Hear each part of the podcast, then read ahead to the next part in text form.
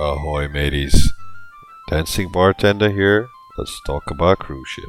Still talking about uh, internet at sea. I know for a fact how many times I was frustrated with these things.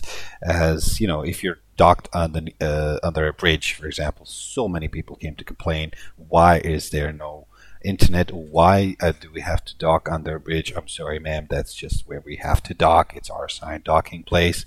And interestingly, uh, riverboats, many of which offer free internet, where I used to work as well, uh, continue to offer a particularly frustrating online experience only uh, because of heightened expectations. Because so close to civilization, you'd think there should be a quicker connection.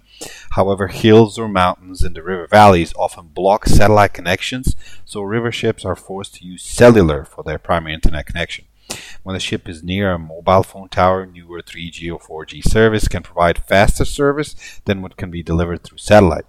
The disadvantage comes in areas with a lack of cell towers where the cell signal is weaker and the connection speed is lower.